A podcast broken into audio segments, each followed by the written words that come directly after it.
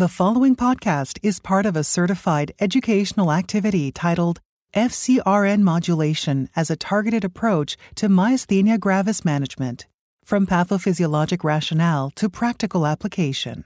Access the entire activity and complete the post test at peerview.com forward slash NYF 860. Downloadable slides and practice aids are also available. Well, welcome to this program, FCRN modulation as a targeted approach to the management of myasthenia gravis. Tonight's panelists is myself, Chip Howard, Amy Clark, and Claire Spahn, who are joining me through this endeavor.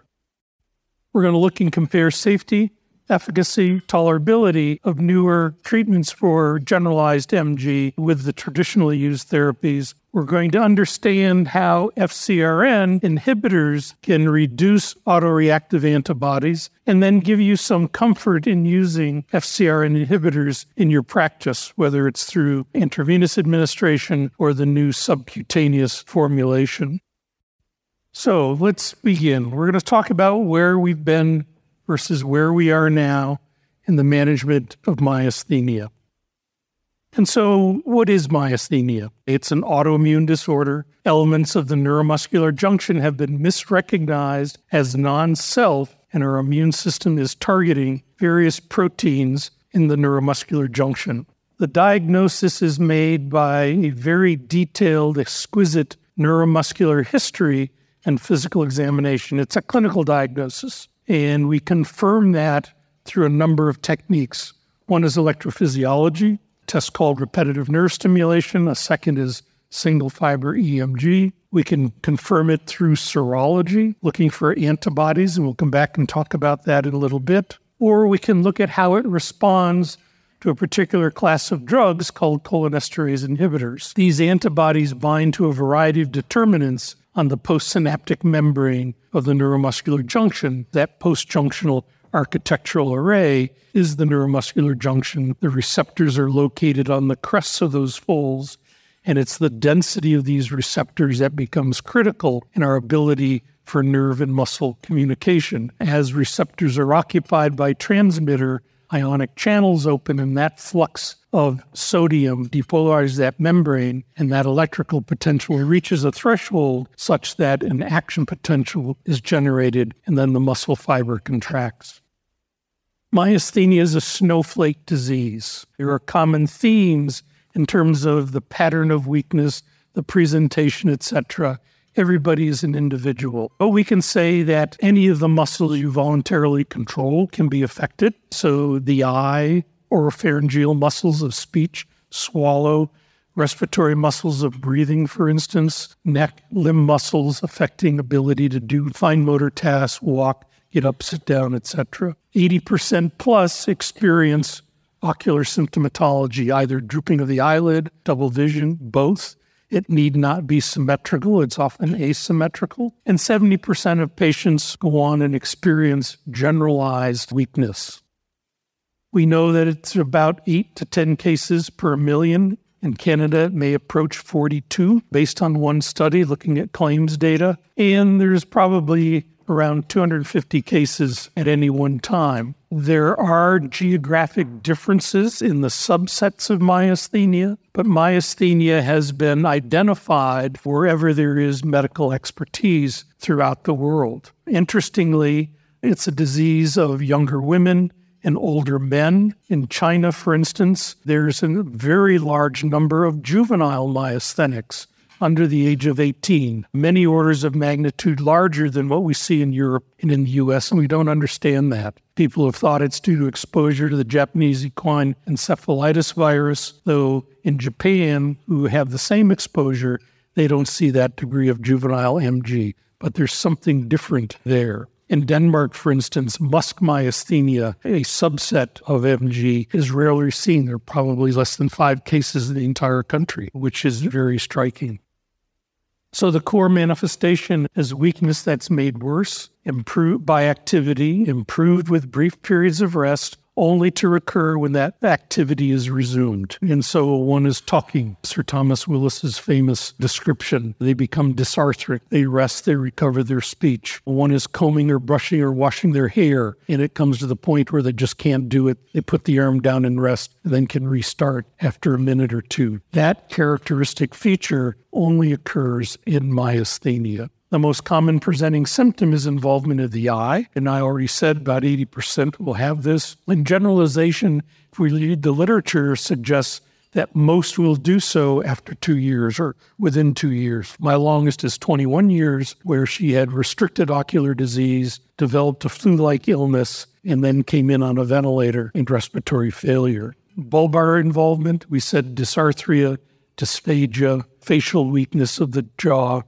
and we have this interesting phenomenon called a myasthenic snarl. And if you see somebody who has bulbar involvement with myasthenia and you crack a joke, they snarl at you. And because they can't turn the corners of their mouth upwards, it retracts back horizontally. The middle part of the lip elevates, and they look like they're pissed off at you, but they're not. They're laughing inside. And this myasthenic snarl is very characteristic. Limb weakness tends to be proximal but not always. We can have distal involvement and may be very prominent in some cases and therefore affect their ability with writing, with typing, doing their job if it involves manual dexterity. And then a significant number, upwards of 20%, and it's probably related to how they've been treated or by whom they've been treated, end up in what we call crisis. And you hear that term thrown around a lot, but MG crisis are those individuals who need assisted ventilation. So they're intubated for clearing of secretions or ventilator dependent. That is crisis. If someone has a severe exacerbation of their limbs or they become a little dysarthric and no ventilatory involvement or don't end up on a ventilator, that's a severe exacerbation. It's not crisis. And that term has sort of been misused throughout the practice in the literature. We classify the disease based on the severity and the distribution of muscles. And the gross features are class one, two, three, four, and five. One is zero is remission, one is only eye disease, and then mild, moderate, severe. And class five is ventilatory assistance or myasthenic crisis. And then we can subset. Do they have predominant limb involvement or do they have predominant oropharyngeal involvement being mild? So we'll subset them A and B. And as you read literature, you'll see reference made to class 2A or 2B or 3A, 3B. And this is what we're talking about. As I already alluded to, there are subsets antibody to the acetylcholine receptor we see in about 80, 85% of our patients. It's the most common form of the disease. Muscle specific protein kinase, MG, is different. We see that in about 7, 8, 9%, depending upon who you read. And in those individuals who don't have ACHR antibody, we can find it in about 40% of our patients. And then we have a very small uh, subtype called LRP4, and that represents somewhere around 1%. So already you're recognizing that MG is not a disease, it's a syndrome. And it's composed of multiple sub-etiologies that produce a very common pattern of weakness and involvement of symptoms that gets pushed in together. And we're now realizing that therapeutic interventions are different based on the subtypes that we're dealing with. And we can also classify based on age, their thymus gland pathology, and this has some import as well. We don't have time to go into that. So we're going to begin with a case introduction. Emma, 23 years old, ACHR antibody positive, initially treated with pyridostigmine, which is very commonly done because while it's a symptomatic therapy, it buys us some improvement while we evaluate. She ultimately ends up on corticosteroids gets great symptom control, but then has steroid adverse events. And as I told you earlier, it's the most hated drug in the myasthenic space. While very beneficial, AEs are a problem. And she got weight gain, and then it altered her mood, emotional distress. And so she's placed on mycophenolate mofetil. And she develops coping strategies that she's adopted. And listening to her and talking to her, one realizes that her symptoms are not adequately controlled. She's still having difficulty of the disease. We're going to talk about birdies again, but with a different twist. And Studies have been done. Jackson was the principal author on this one, interviewing 28 individuals who had generalized myasthenia with a whole variety of symptoms and were asked to list what are your symptoms that are of bother to you, and then what are the most bothersome symptoms. And so, most frequently reported, as we might expect, is 93%. We talked earlier about fatigue as being a critical problem in patients with this disease, a unique fatigue. I don't think it's what you and I perceive. Legs are critically important to individuals. And then respiratory involvement, of course, and holding up the head. And you can imagine if someone can't lift their head up, the social embarrassment, you can't make eye contact. One of my patients was 90 years old. He was a bird watcher and he couldn't watch birds. So I put him in a Philadelphia collar and he hated it because it was just too uncomfortable. Used a soft collar, but he would walk around looking at birds, stooped over with the binoculars to his eye, looking upwards like this on trips around the world because he was well noted for this. So that was his coping strategy, but very severe involvement or bothersome to him. And then if you take that list and then say what bothers you the most, it's clearly vision. And one can imagine what the impact of diplopia does as you go about your day to day activities. Try and drive with double vision. Try and thread a needle if you're a seamstress with double vision. The impact on quality of life is horrific. Respiratory difficulties, of course, fatigue again comes up as being most bothersome, and then dysphagia with swallowing difficulties. So, this burden affects everything from emotion, from the physicality, as well as the social. And we highlighted some of this earlier. And so it has involvements in work and career and sleep. Some people have to sleep in a chair because they can't lie down and feel comfortable. They're waking up as they have respiratory distress as the result of their sleep disturbances, hobbies, sports. They have to plan their life down to a T. I have to plan it to the time I take, say, a cholinesterase inhibitor that I can get some grocery shopping done, or I can clean the house, or I can do my job as a computer scientist because then I'm back with double vision or whatever, and I can't do my job. And so the impacts are wide ranging. And even when treated, MG remains burdensome. And this is an interview based on longitudinal patients with MG 42% in remission, clinical remission, another 45% at 10 years. But when one looks at depression and anxiety scores, they actually worsened over time. And the patient's perception of poor quality of life will even persist despite the fact that if I examine you, I can push on all your muscles, you're strong as an ox, etc. And we're not picking up on the impact the small things make on overall quality of life.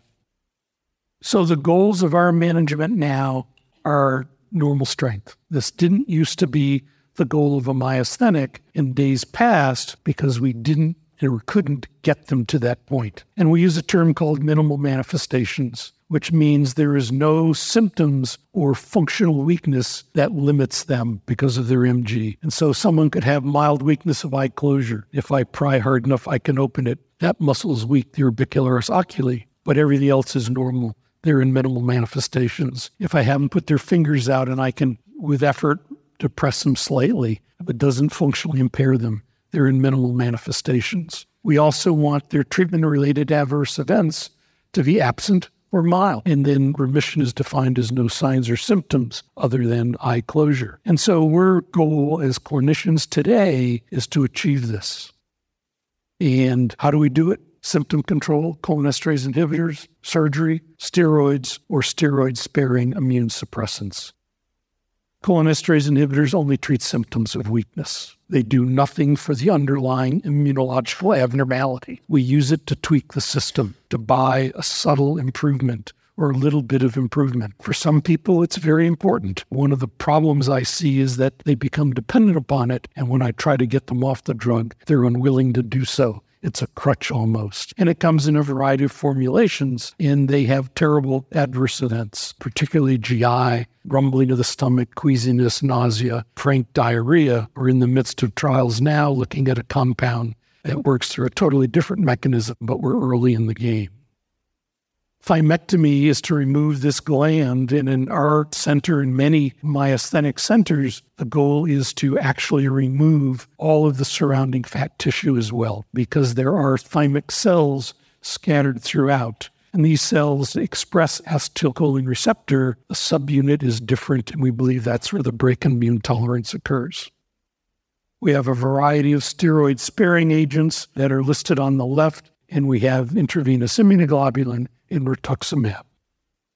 And each of them has different mechanisms of action. We're not going to belabor this, but on the right side, we look at the adverse event profiles of bone marrow suppression, GI toxicity, renal dysfunction, thrombotic events, again, bone marrow toxicity, teratogenicity. And all of these impact our ability of what we can choose, how we can use them. And so we have to tailor our treatment to the individual. And so to take the next step, I'm going to ask Claire Spahn, who's a PharmD at Stanford Neuroscience Institute or the health center there, who works with a very close colleague of mine, to talk about exploring the rationale in addressing autoreactive IgG. Claire? Thank you, Dr. Howard. As you correctly pointed out there, we're certainly not without an option of drug therapies for myasthenia gravis, but we can always do better and they're broadly immunosuppressive and we always want to target our therapies and try and minimize side effect burden for our patients. So to that end, for my part of this presentation, I'm going to focus on IgG and targeting and considering the role of IgG at the neuromuscular junction as we try to hone in and target our therapies for this patient population. So, to start off, we'll take a look at some pathophysiology. We'll do a high level overview here and keep it brief. So, what we're looking at in the upper cell here is a motor neuron, and your lower cell is the muscle cell.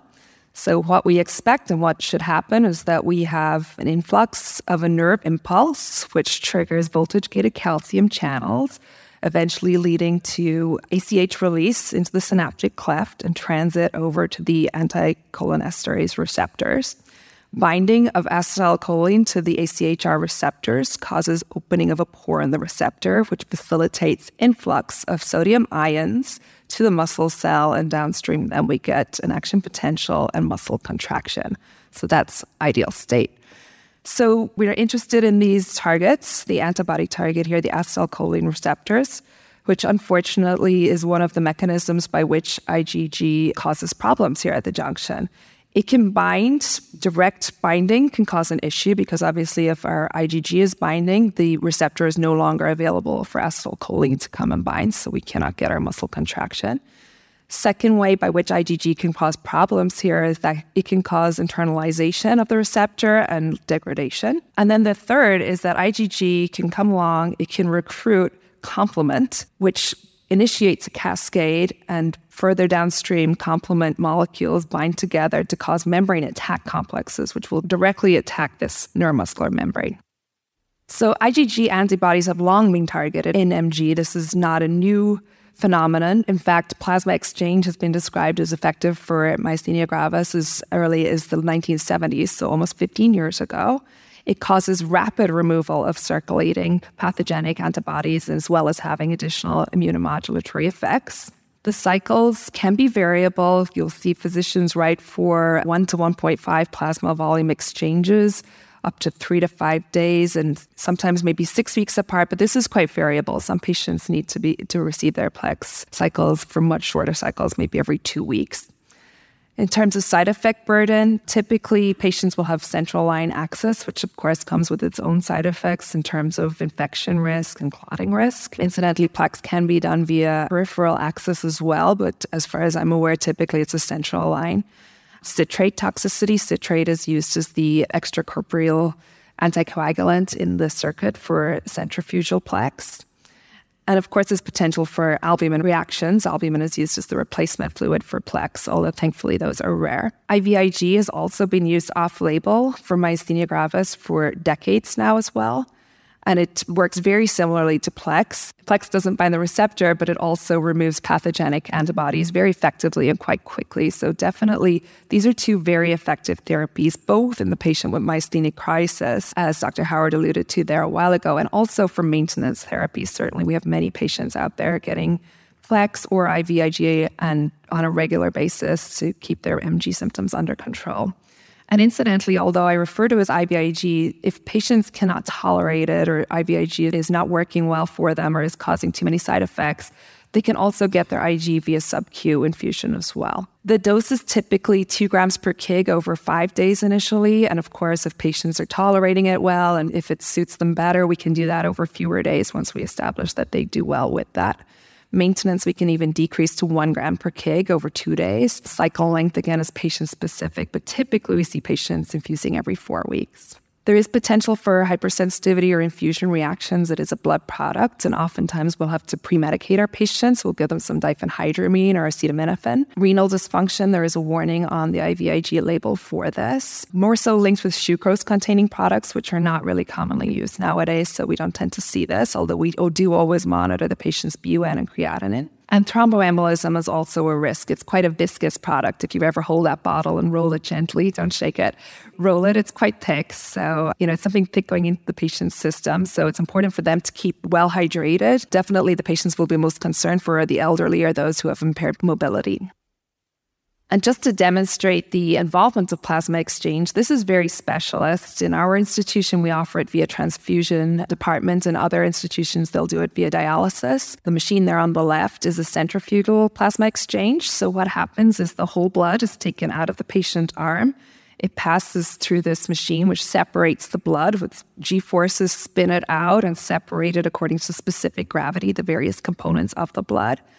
The whole blood is retained, the red blood cells.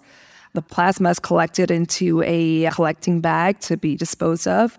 And colloids, typically 5% albumin, which can be diluted, is added to the blood before it's pumped back into the patient. Now, the process is not overly long. I think it's typically about a two hour treatment, but it's usually limited to large hospitals, so not always readily accessible to patients, certainly maybe not in rural areas. Incidentally, of course, this can be used in the ICU as well for rapid removal of antibodies in patients who are in crisis, assuming that they are hemodynamically stable and suitable candidates for something that can result in fluid shift and can cause problems for them otherwise. So, this brings us on to newer targeted therapies, the first of which is complement inhibitors and also the FcRn blockers.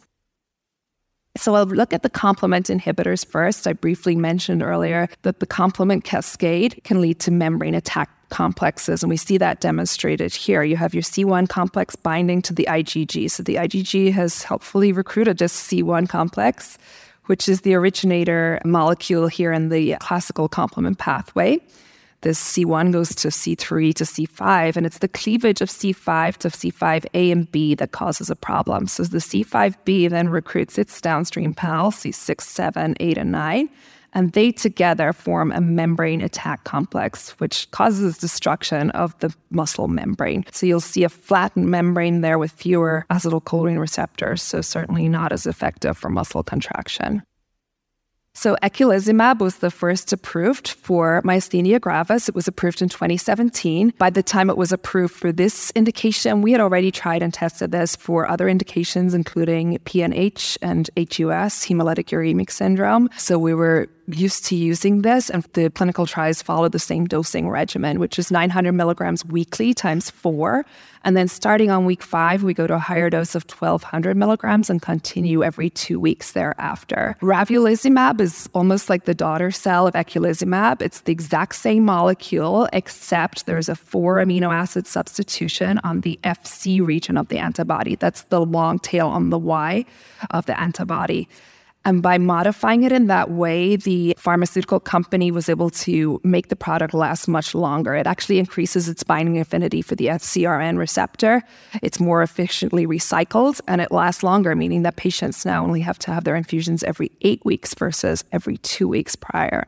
So they both work similarly in that they bind to the complement protein C5, which is the final step before that C5 separates the C5A and B, which then recruits those downstream C molecules and forms those attack complexes. So we're getting in there right before that formation and taking that out of the picture. So both of these drugs are under an FDA mandated REMS program. So REMS is risk evaluation and mitigation strategy meaning that the ordering provider is required to register on the pharma website to fill out a form attesting that they are aware of the risk of Neisseria meningitidis and that they do undertake to vaccinate their patients, or if that's not possible, for example, if these drugs have to be started urgently, that they will provide chemoprophylaxis or antibiotics in the interim. So typically that's a course of PEN-VK, or if that's not ideal for the patients, there's alternatives. In our practice, we vaccinate all of our patients with both the MEN ACWY and MEN B vaccines starting at least two weeks before we'll start the infusions. Very important to make sure that your patients do follow up and do those second vaccines. Both of those need a second vaccine at month one and two and also for future years. So, as long as the patient is on a complement inhibiting therapy, they need to repeat those vaccinations at ACIP specified intervals. Otherwise, these infusions are well tolerated. They don't require pre meds. The patients come in and are out, are done with infusion in about an hour. They typically have an hour monitoring after that. Sometimes we'll see some headache, and of course, we're immunosuppressing them, so they are at risk for upper respiratory tract infections. So we do counsel them to monitor for this and reach out to primary care if they do need to get any kind of an antibiotic or anything for that. So, future research, as you'll notice, the two products that we have to date are by IV infusion, so either at an infusion center or via home infusion. However, that may not always be convenient for our patients. Oftentimes, we have younger patients who are trying to work or go about their daily lives, and those are not really favored. Infusions are not really ideal for that population. So the next kit to the block will be zilucoplan. This one's a little bit different in terms of mechanism. You'll notice it's not a monoclonal antibody. It's a peptide, it's still targeting C5 and C5b. So we're trying to mitigate MAC formation or membrane attack complex. However, because it's not a monoclonal antibody, it stands out to me because I don't need to be worried about this having to be recycled via the FcRn. So if I'm thinking about my patient who has maybe a concurrent illness, many of our myasthenia gravis patients, not many, 10 to 15%, have a concurrent diagnosis for which they may need to have monoclonal antibody therapy. So this may represent an option for those patients. This one is given by sub-Q injection daily, so ideally this would be approved for patient self-administration. Gefurulimab is also a pre-filled syringe, and that will be via weekly injection, currently in trials. And then the last one is cemdisiran and pozelimab. This is a combination of a silencing RNA molecule together with an anti-C5 antibody. Still in trials in phase three studies at this point, but sub-Q injections every four weeks for the cemdisiran component and weekly for the second drug there. So, definitely some exciting research going on in the space. This is definitely not an exhaustive list of all of the options that are upcoming. There's definitely some more in phase two studies at the moment, but good to know that there is potential for patient self administered drugs in the future for the complement inhibitors. Moving along to the neonatal FC receptor antagonists, this is the newest drug class for myasthenia gravis. And I know neonatal FC receptor is quite a mouthful. For those of you who are not familiar with this drug class, let me break it down a little bit. So I tend to think of neonatal receptor as almost of a misnomer. It's not just confined to neonates. This is a very important molecule that hopefully potentiates throughout our lifetimes.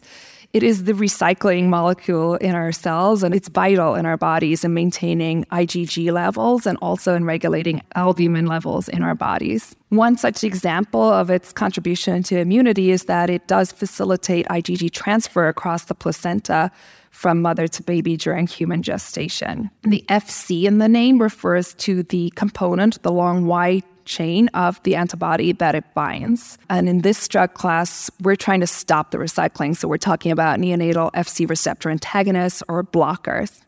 So, normal state is what you see happening here on the left hand cell. We have pinocytosis, means that the immunoglobulins are taken into the cell in a fluid molecule. They're then transitioned to the endosome, and via pH reaction, the IgG interacts with the FC receptor. Once this complex has bound, those molecules are then automatically recycled. The IgG, the FcRn is going to escort the IgG back out of the cell via exocytosis. So it's saved. However, anything that's unbound is sent to the lysosome and degraded or dumped. So this is the patient on the right with the FcRn bound to the FC receptor. Once it's bound, the FC receptor is no longer available to bind incoming IgG molecules. Therefore, all of those IgGs are sent to the lysosome and destroyed. So that can be good if the IgGs are bad. Okay. We don't want to recycle those pathogenic IgGs that want to come and sit on our receptors. However, we also have healthy IgGs that are helping our immune system. Or we may have drugs, monoclonal antibodies of an IgG form, something like rituximab, for example. So the pharmacist in me is thinking about, you know, interactions and how everything is competing for this receptor. So the FcRn is essentially agnostic to the IgG source. It's going to try and recycle no matter what. So, in words, what we just reviewed in the picture, the FcRn recycles the IgG and it actually extends its half life by about four times compared with immunoglobulins that are not recycled. So, for example, an IgG-M or A, its half life is about three or four days, four to five days, versus the IgG, when it's recycled, can last up to 23 days in our system. So, that's why we don't have to repeat our immunoglobulin dosing for maybe three to four weeks. The efficacy of plasma exchange and immunoabsorption, which is a very specific type of plasma exchange targeted specifically towards IgG, they demonstrate the utility of removing autoantibodies in myasthenia gravis management, but they have limited availability, as we discussed previously. The FcRn targets the IgG autoantibodies with greater selectivity than conventional myasthenia treatments, such as corticosteroids, and certainly has a more acceptable side effect profile than the more broadly immunosuppressive therapies. Thanks, Claire. So let's go on and talk about efgartigimod. And it was approved in December 2021. Work first began on it in 2017, and it's taken us that long to bring it to fruition. In June of this year, the subcutaneous formulation was approved by the FDA. And as you've already heard, it antagonizes the neonatal Fc receptor and blocks the recycling of IgG. I won't go into the dosing, but sub-Q and IV formulations are identical in terms of antibody IgG clearance. The ADAPT trial was the phase three blinded portion of the trial. And so individuals who had mild, moderate, generalized disease, regardless of their antibody class, were enrolled. And we're going to focus on those who are ACHR positive. They had to have an activities of daily living score of at least five, and they were on stable doses of standard of care, and then randomized to receive four weekly infusions at 10 milligrams per kilogram. And the primary outcome measure was a two point change in the MGADL score that had to be sustained for four consecutive weeks, and the onset of improvement had to occur within seven days of their last infusion. And what this graphic shows you that individuals have a very abrupt and rapid change in circulating their total IgG levels, as well as ACHR antibody. And here are the infusions at time zero, one, two, and three. And so at week four, they've reached their nadir. And then very slowly over the subsequent weeks, their levels start to return towards baseline. The two top lines represent the placebo arm of the trial. We see this despite this subclass of the IgG molecule, IgG 1, 2, 3, and 4. And this has importance because ACHR myasthenia is IgG 1 and 3, MuSK myasthenia is predominantly IgG 4, and LRP4 myasthenia is predominantly IgG 2. And we found similar responses whether you had antibody to acetylcholine receptor or did not. And notably, there was no change in albumin, and you just heard that FcRn traffics albumin as well as IgG, and other immunoglobulin molecules are not changed. Here's the primary outcome here in blue those who achieve this MG-ADL responder definition relative to the placebo arm, and placebo is the nemesis of all MG trials for multiple reasons. And the onset of effect was within the first two weeks of administration in the overwhelming majority of patients. When we look at the secondary outcome measure, this quantified myasthenia gravis score, it's a physician derived examination. We see very similar responses. And as we alluded to earlier, and this is another piece of data that's coming, that individuals with shorter disease duration seemingly do better than those with longer disease duration suggesting that we need a culture shift in our thinking and we need to become much more aggressive earlier in the management of our patients. The ADAPT trial was unique. We spent a lot of time, and I was involved in the design of the trial, talking with patients as to what you want. And they told us that they only want to be treated when they have to be treated. And that's how this cyclical program came about. Treat for four weeks, follow, observe, retreat after in the trial based on criteria and practice when you start to relapse.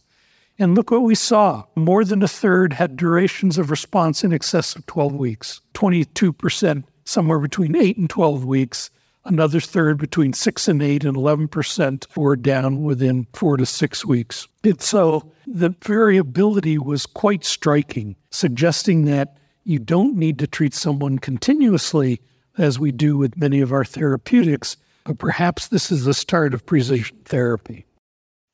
When we look at repeatability, looking at the ADL scores, earlier I showed you IgG levels, very consistent drop with repeated cycles of infusion. Remember, four infusions over four weeks, but very reproducible both in our clinical outcome measures. Those who completed the blinded portion were allowed to enroll in the open label. We called it ADAPT Plus. This was a three year open label extension trial, primarily looking at safety and tolerability but we also looked at efficacy. 90% of the patients who were in the initial blinded phase rolled over and wanted to be in the open label. That tells us something about their perception of the drug. And as I showed you, this repeatability in reduction of IgG and repeatability in terms of ADL and QMG scores held true through the open label form as well. And no new safety signals were identified. And so the adverse event rates were similar. And whether you were on drug continuously, whether you're on placebo, rolling over to drug, and most commonly headache, nasopharyngitis, diarrhea. This trial was done during COVID. It was a testament to the patients and to all of the investigators, investigating teams that we pulled this through in the midst of the COVID pandemic. So there were COVID infections in our patient population. So that drops in as a significant AE as well. UTIs were seen slightly more prominently in the treated arm versus placebo arm. We spoke about the new formulation of the subcutaneous. It's co formulated with hyaluronidase that allows us to administer a 5.6 cc injection and not have adverse events. We break down the local collagen barriers. It's been used for hyaluronidase in the oncology space for decades. And we compared sub-Q administration to intravenous administration, looking at changes in IgG levels, antibody levels, and our clinical outcome measures. They were essentially identical. The latest child on the block is rozanolixizumab, or Rosie as we call it, because this is not pronounceable. And it was just approved by the FDA. It's pending in Europe, and it has approval both for AChR positive and those who are MuSK positive. It's a full size IgG4 monoclonal antibody as opposed to an FC fragment, which efgartigimod is. And it also results in reduction of circulating IgG antibody levels. It's a weight based dosing program that it's administered by subcutaneous infusion, not an injection, but an infusion every six weeks. And then the second cycle can't start earlier than 63 days after the first dose. Similar responses in terms of headache, some hypersensitivity reactions, aseptic meningitis was seen, as well as a slight increase in urinary tract and nasopharyngeal infections. But from a clinical perspective, very similar in the outcomes. The trial was called MycarinG Phase 3, and I told you about the population. They had to have lower ADL scores, at least three non ocular symptoms, and had to have a significant QMG score of greater than 11, and then were randomized to two dosing paradigms. And then weekly for six weeks. And again, because the FDA mandates primary outcome measures in our space, it was the MGADL score. And this is the data here. Again, rapid reductions in the level of total IgG, and the two doses are represented by the different colors, as well as the antibody level. And then over time, a slow return to baseline. Again, one sees the placebo response here much less than all other trials in MG I'm not sure exactly why. And treatment responses were consistent with repeatability. Another outcome measure, the MG composite score, was consistent and efficacy was maintained over this entire open label study. The study is still ongoing. Other endpoints are being looked at and probably won't wrap up until the first quarter of next year. There are other trials going on.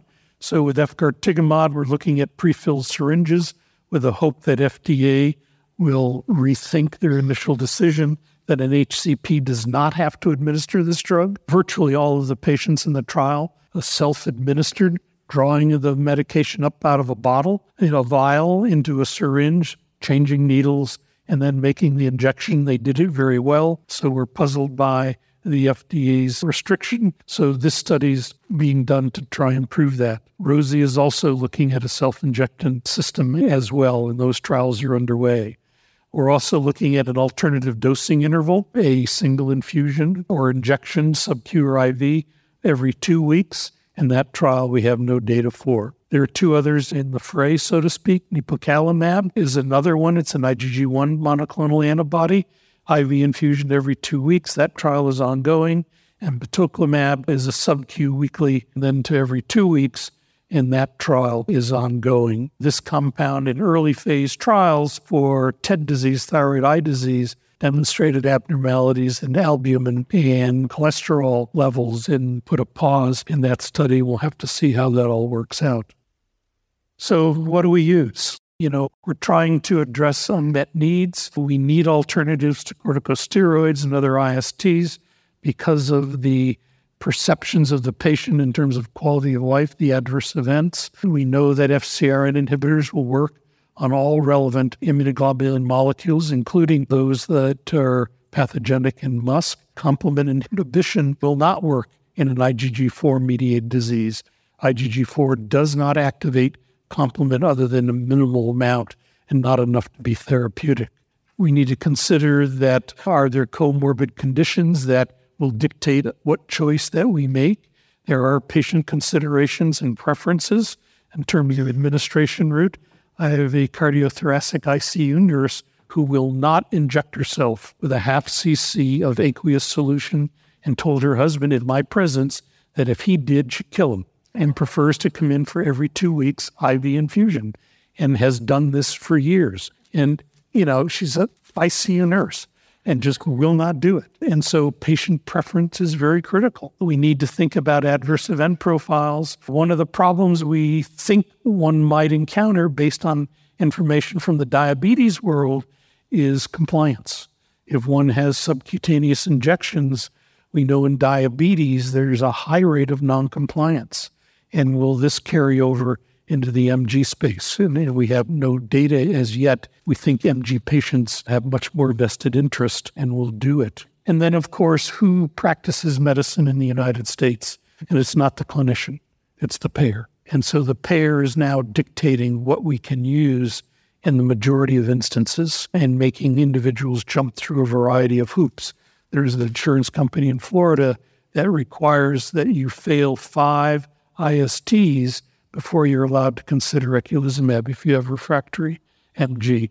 That's a 12 year odyssey before you use five ISTs and use them to the point where you'd say it's not working. And so these kinds of idiocies we need to change. And there are ways we can do it that we're working on. So I'm going to turn this over to Amy Clark, who's the Vice President of Clinical Nurse Practice for Optum Infusion Pharmacy. Thank you, Dr. Howard. All right, so practical considerations for use for the two efgartigimods and Rosie, which has way too many syllables, as we've pointed out. The first thing we want to do is consider the individual timeline for the frequency of treatment cycles for these products. And part of that is the use of the MG-ADL assessment tool. And there are some specific considerations there based on your site of care, whether it's at Stanford or at Dr. Howard's site of care, or if it's in home or an alternate site of care. Who is performing that MG-ADL? Have they been trained to perform it? And the most important thing is that you are not handing it to the patient to complete it themselves. The other thing to consider, as we've also discussed, is that the payer drives a great deal of the process here and they may want the prescriber to be the one completing that MG-ADL tool, or they may be asking a pharmacist to complete that tool and report it back to determine if the patient has migrated from their baseline and it is appropriate for them to have the next cycle of any of these therapies. When you're looking at each of these three therapies, be it efgartigimod intravenously, efgartigimod with the hyaluronidase subcutaneously, or Rosie subcutaneously, what is the post infusion monitoring requirements for these therapies? And is it required for every single dose or just for the first dose? So familiarize yourself with the package inserts for these therapies so that you understand how they were approved when they were ultimately indicated and then the longer term assessment treatments of efficacy and how we monitor for and manage any adverse events related to the treatment itself. Are pre medications necessary? Will the patient require pre meds prior to the intravenous therapy, corticosteroids, diphenhydramine, or any other type of therapy? Is this patient needle phobic? Do they warrant having any kind of numbing agent used for starting their IV or inserting the needles? These are all considerations as we start talking about shared decision making with the patient. So, nursing considerations, and this is pharmacy considerations as well. We talk about the fact that we know we have an intravenous option and we know we have two subcutaneous options. Does this patient have adequate venous access? And if not, we need to be having that discussion with the prescriber, the patient, and the care team to determine if subcutaneous might be the better option for that patient so that we understand what route of administration we're going to be needing. Again, is a pre med needed? And that could be including the pre medications itself for the side effects associated with that medication for that patient or for numbing agent needs for the needle insertion or for their line. It's important to have product knowledge. I use a package insert as my Bible to understand if there are boxed warnings for a product, what the warnings and precautions are, what were the prevalence of adverse events that occurred during the trials themselves. What are the preparation requirements? Each of these have unique requirements in preparation. I will say that the efgartigimod subcutaneous with hyaluronidase is administered by manual push. And they didn't use a straight needle subcutaneously into the body. They actually used a needle set similar to what we use for subcutaneous IG, but it was a straight needle, like a BD needle that you would use for venipuncture. So, know what was used in the trial and how they got it into the body. It's important to understand what that looks like. That is drawn up into a syringe and administered slowly over approximately 10 to 15 minutes. Whereas Rosie, when it's administered subcutaneously, is drawn up as either three, four, or six milliliters subcutaneously, and it is administered through a syringe pump and that is slightly different. And the total infusion time for that is anywhere from 15 to 20 to 30 minutes, depending on the volume. And you'll need to work with the supplies that you have available to you, the type of pump, does it have a rate set that's associated with it, and understanding what those rates are going to look like for you. Do you have needle stick phobia with your patient? Do you need to use icing or there are tools like the Buzzy, which is for gate control to manage pain. Know what your volumes are for the site. Do they have adequate subcutaneous tissue? What is the timing involved for the intravenous formulation of efgartigimod? And then anaphylaxis management, depending on your site of care and your protocol. If you're in an ambulatory infusion suite or the home, do you have an anaphylaxis kit? With diphenhydramine and fluids and epinephrine? Or do you have a two pack of an epinephrine auto injector? If you're in, in, an ambulatory infusion center, which allows for Medicare patients to be treated, you have a prescriber, such as a nurse practitioner or a PA or a physician, that may be able to have other therapies on board if the patient does have anaphylaxis or non IgE mediated reactions. And then, as I mentioned previously, it's very, very important that we accurately complete the MG-ADL tool, not only to ensure that the patient is cycling at the appropriate interval, but that the payer is reimbursing. Many of the payers are not approving multiple cycles at a time. You may only get one or two cycles approved, and it is dependent on that MGA ADL being completed to determine if another prior authorization will be approved. And that can create a delay. So understand with the prescriber what frequency with which they want that MGA ADL completed. I've heard that some are having it completed at 28 days and then again at 50, just to make sure that you don't have that delay in treatment appropriately. So, naive patient and first doses, this is just, you know, we're all very comfortable with immunoglobulin therapy here. That's why we're here. And understanding what our organizational policies are for anaphylaxis and allergy management and how we train clinicians, site of care considerations, geography, EMS response, patient's history with biologics, other site of care considerations, their caregiver support, the age of the patient, the route of administration, as we previously discussed, the risks associated with first doses of these therapies uniquely, understanding what those look like. And I think most importantly, many of us are accredited with ACHC or and or Joint Commission here, and it's extraordinarily important that your patient knows who to call and when to call them, whether it's 911, whether it's their pharmacy, or whether it's their prescriber vaccination considerations. For the FcRn naive patients, recombinant or inactive vaccines should be up to date two to four weeks prior to initiation of treatment, allowing for adaptive immunity to develop, and live attenuated vaccines must be used with caution in immunosuppressed patients. For patients already receiving an FcRn inhibitor, there's no evidence against administering recombinant or inactivated vaccines but the timing should be to administer the vaccines greater than or equal to two months after the last dose and greater than two to four weeks before the next dose. And I'm going to give this back to Dr. Howard for a recap on Emma. So we said we first treated Emma with pyridostigmine, transient effects as we suspected. We went to corticosteroids, but the adverse events of weight gain and mood changes suggested that she be changed from that and we go to mycophenolate mofetil, and after several months, inadequately responsive. And so patients who improve still have inadequate symptom control in many cases, or they experience the burdens of therapy, the adverse events.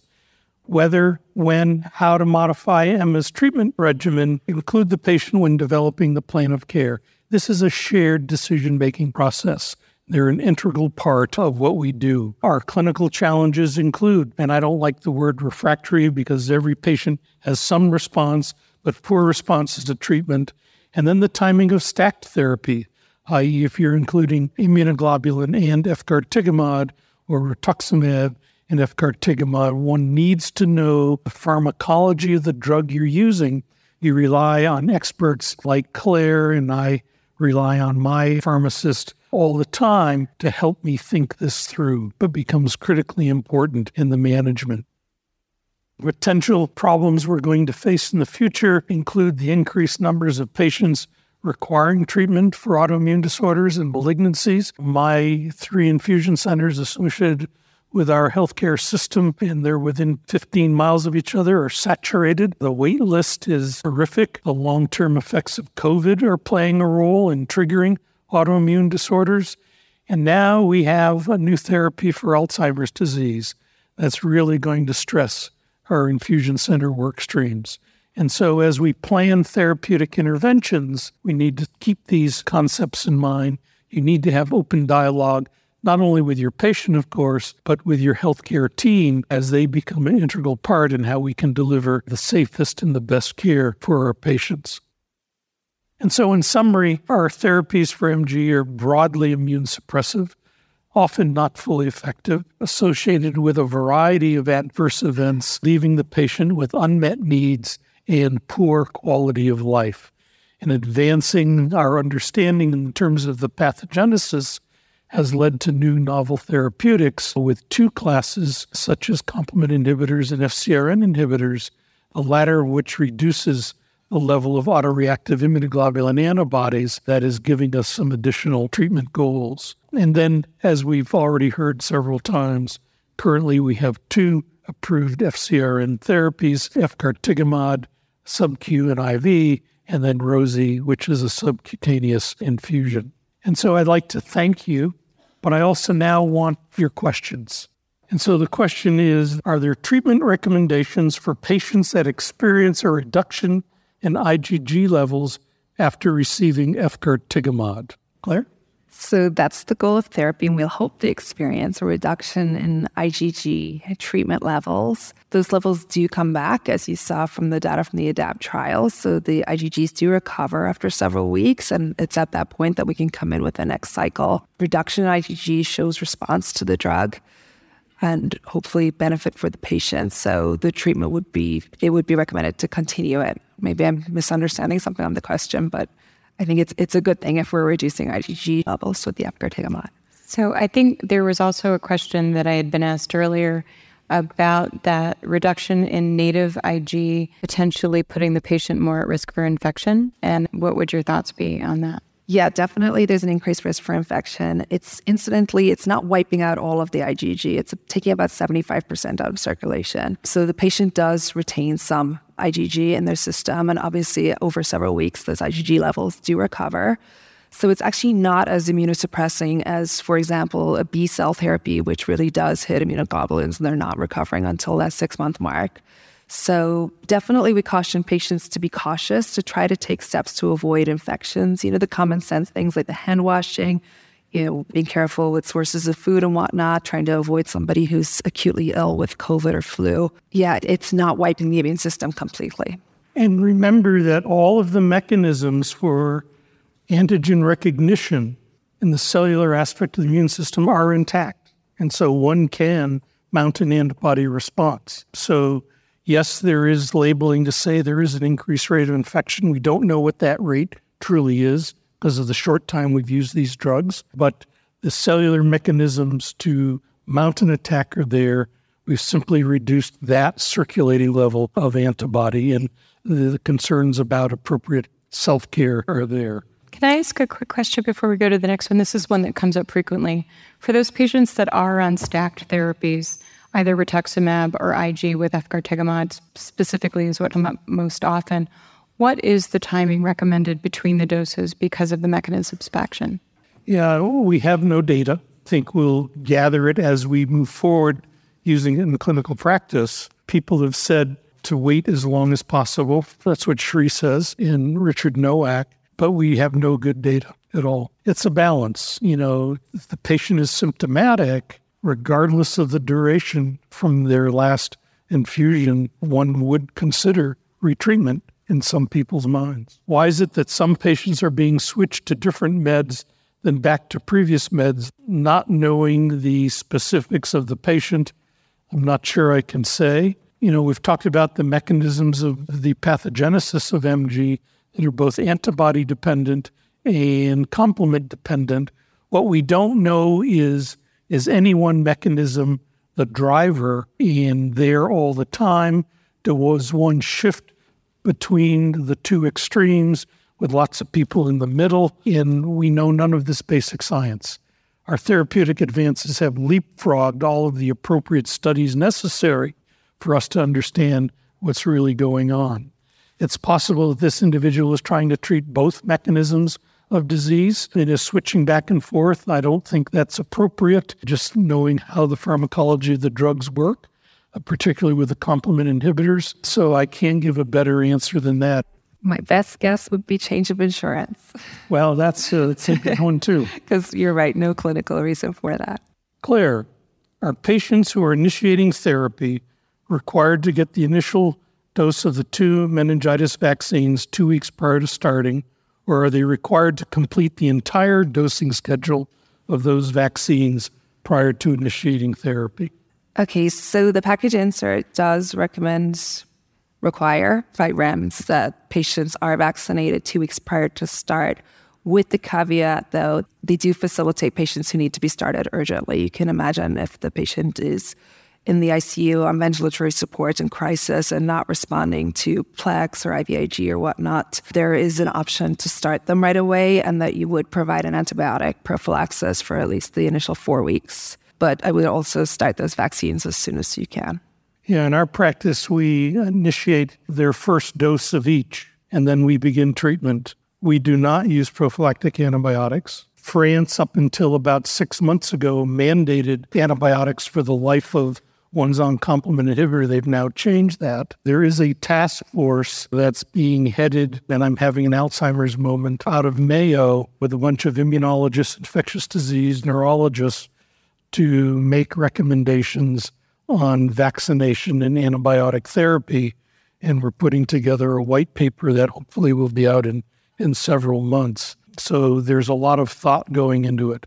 One of the concerns is that we're seeing an increase in other strains of meningococcal bacterium that are not covered by our current vaccinations.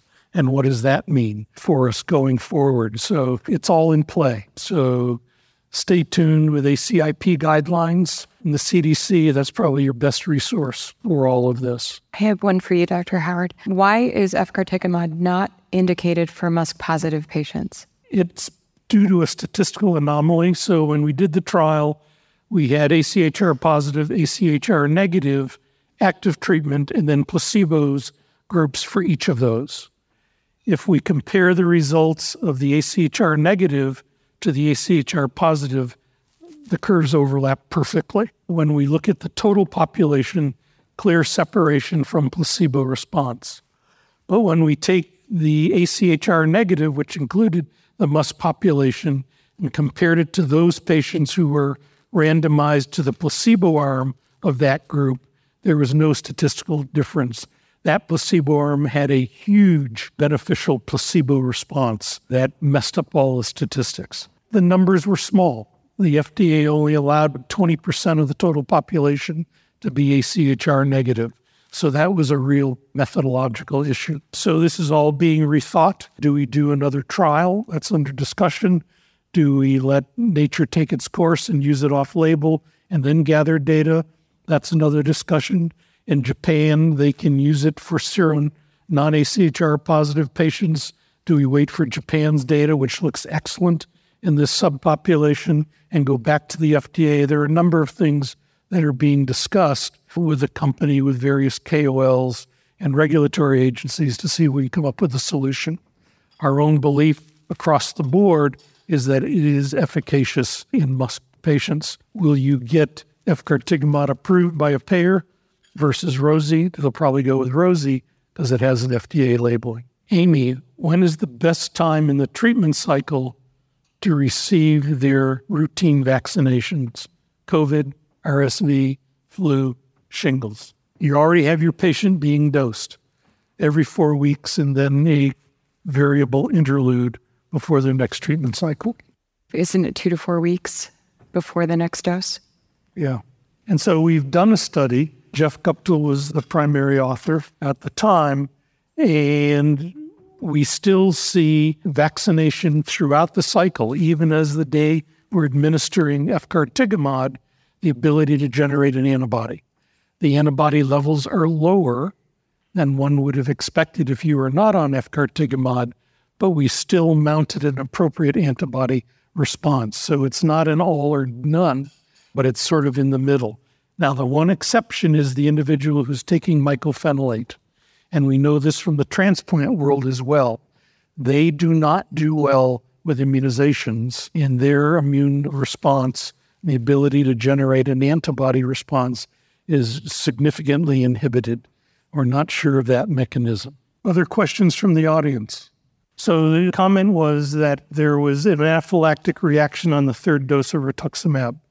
And is that risk the same receiving efgartigimod or Rosie? During the trials of both drugs, we have not seen a case of anaphylaxis. Now, does that mean it will never happen? No. You know, it's a numbers game but I think the risk is exceptionally small. The mechanism of action is totally different. Tuximab is inhibiting those lymphocytes, B cells expressing CD20 on their surface membrane. Here, we're just simply clearing immunoglobulin out. So the hope for the label will be that efgartigimod will be approved for those individuals who are ACHR positive and those who are ACHR negative, which then would include all of these. I will tell you one of my best responders was an LRP4 patient and had her duration of response was not overly long, but clearly had significant responses that allowed her to keep working. So the question is Is there a consideration of BTK inhibitors in the treatment of myasthenia gravis? Yes, there are actually two trials. One will soon be starting, and another one is in development right now to look at BTK. Well, I want to thank you all for sticking around and giving of your time. Thanks for your attention. This activity is certified by PVI, Peerview Institute for Medical Education. Remember to download the slides and practice aids. Thank you for listening. Download materials and complete the post test for instant credit at peerview.com forward slash NYF 860. This activity is supported by an educational grant from argenx US Incorporated.